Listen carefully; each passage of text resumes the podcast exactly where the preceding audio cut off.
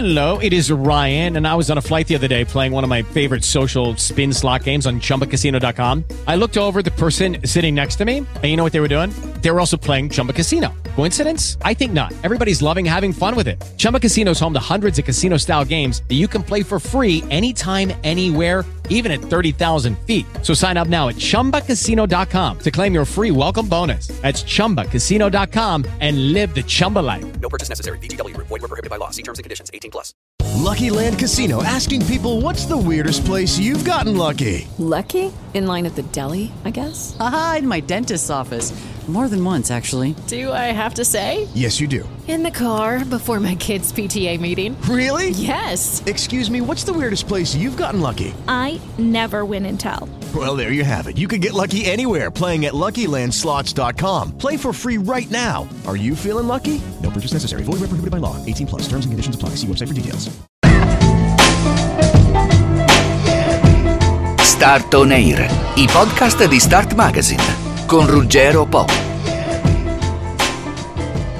Il maltempo che sta interessando tutta la penisola da giorni si accanisce soprattutto sull'Emilia e in particolare sulla Romagna. Molte delle località che erano già state interessate ai primi del mese sono di nuovo sotto piogge torrenziali, con la zona critica che però questo giro si è allargata di molte decine di chilometri fino alla riviera da Cesenatico a Riccione giù fino alle Alte Marche. E ancora una volta, mentre ancora si cercano i dispersi e si contano i morti, tornano in pista i profeti di sventura del ve l'avevamo detto. Ma a questo punto, che cosa ci avevano detto? E soprattutto ci era stato detto proprio questo che sta accadendo, mentre noi stavamo istituendo le cabine di regia contro la siccità?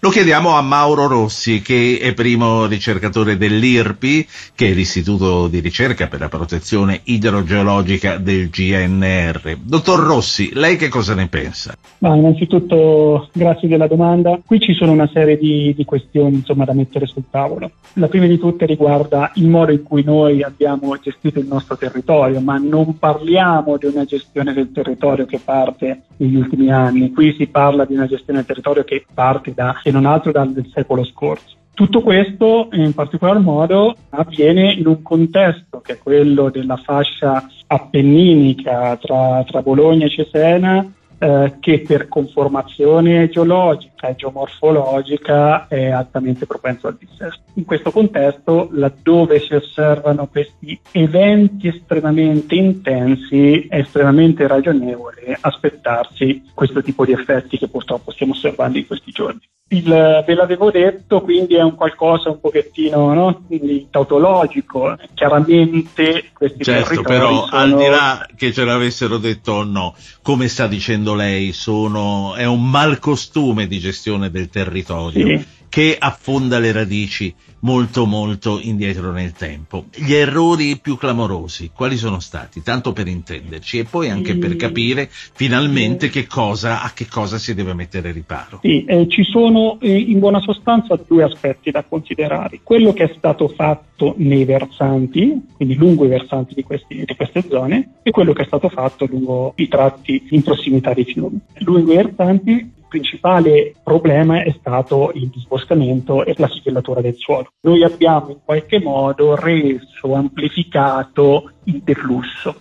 Okay? Quindi questa storia parte un po' da lontano. Mentre sui fiumi c'è stata una gestione nel tempo eh, che ha favorito un peggioramento dell'esposizione a certi tipi di fenomeni e le faccio un esempio. Molti di questi fiumi sono di tipo pensile. Pensile significa che il livello del letto del fiume adesso è sopra il piano campagna, laddove sono stati costruiti degli argini e questi argini per una serie di motivi che vanno da origini biologiche, del tipo insomma, attività di animali, eccetera, eccetera, oppure di tipo ingegneristico, qualità, materiali utilizzati nella natura, cedono tutta la zona che sta intorno, essendo il livello dell'acqua più alto del territorio che sta intorno, dà luogo a questi tipi di fenomeni. Quindi Eh, questo- quando non c'erano gli argini l'acqua usciva con meno forza distruttiva, ho capito bene, questo? Certo, ma innanzitutto l'acqua scorreva al di sotto del piano campagna, questa è la prima grande cosa. Il fiume, se lo lasciamo libero di vivere o di formarsi, no? il suo ambito tende a, a vivere, a esondare qualche volta ma non in questa maniera. Non scorre mai un fiume sopra il piano campagna,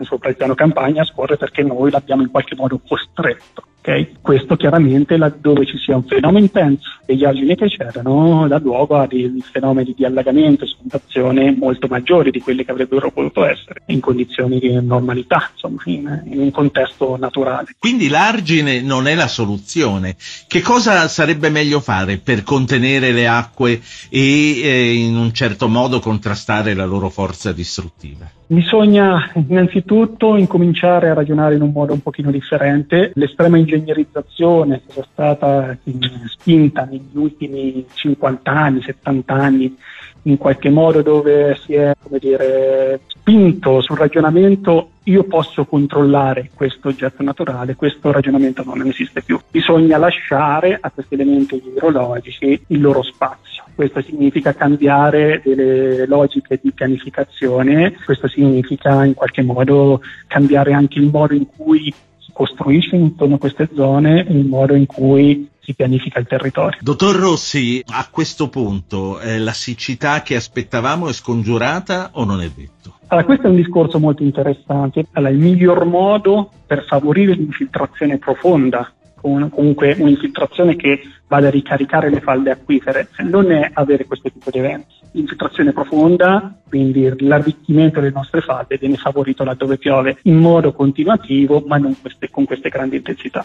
Quando piove così intensamente, la stragrande maggioranza dell'acqua che piove defluisce, quindi non va ad infiltrarsi nel suolo e non va a ricaricare quella che è il contenuto d'acqua del suolo che è vitale sia per eh, il sostentamento degli organismi biologici, piante, eh, animali, vegetali, ma anche per arricchire poi le acque eh, più profonde è un evento che risolve parzialmente il problema. Quello che piove in, in, un periodo continuo dell'anno adesso sta piovendo in pochi singoli eventi, quindi la capacità di arricchimento d'acqua del nostro suolo di fatto è diminuita in relazione a questo cambiamento ed estremizzazione degli eventi pluviometrici. Mauro Rossi, primo ricercatore dell'IRP, Istituto per la ricerca per la protezione idrogeologica del CNR. Grazie per questa conversazione.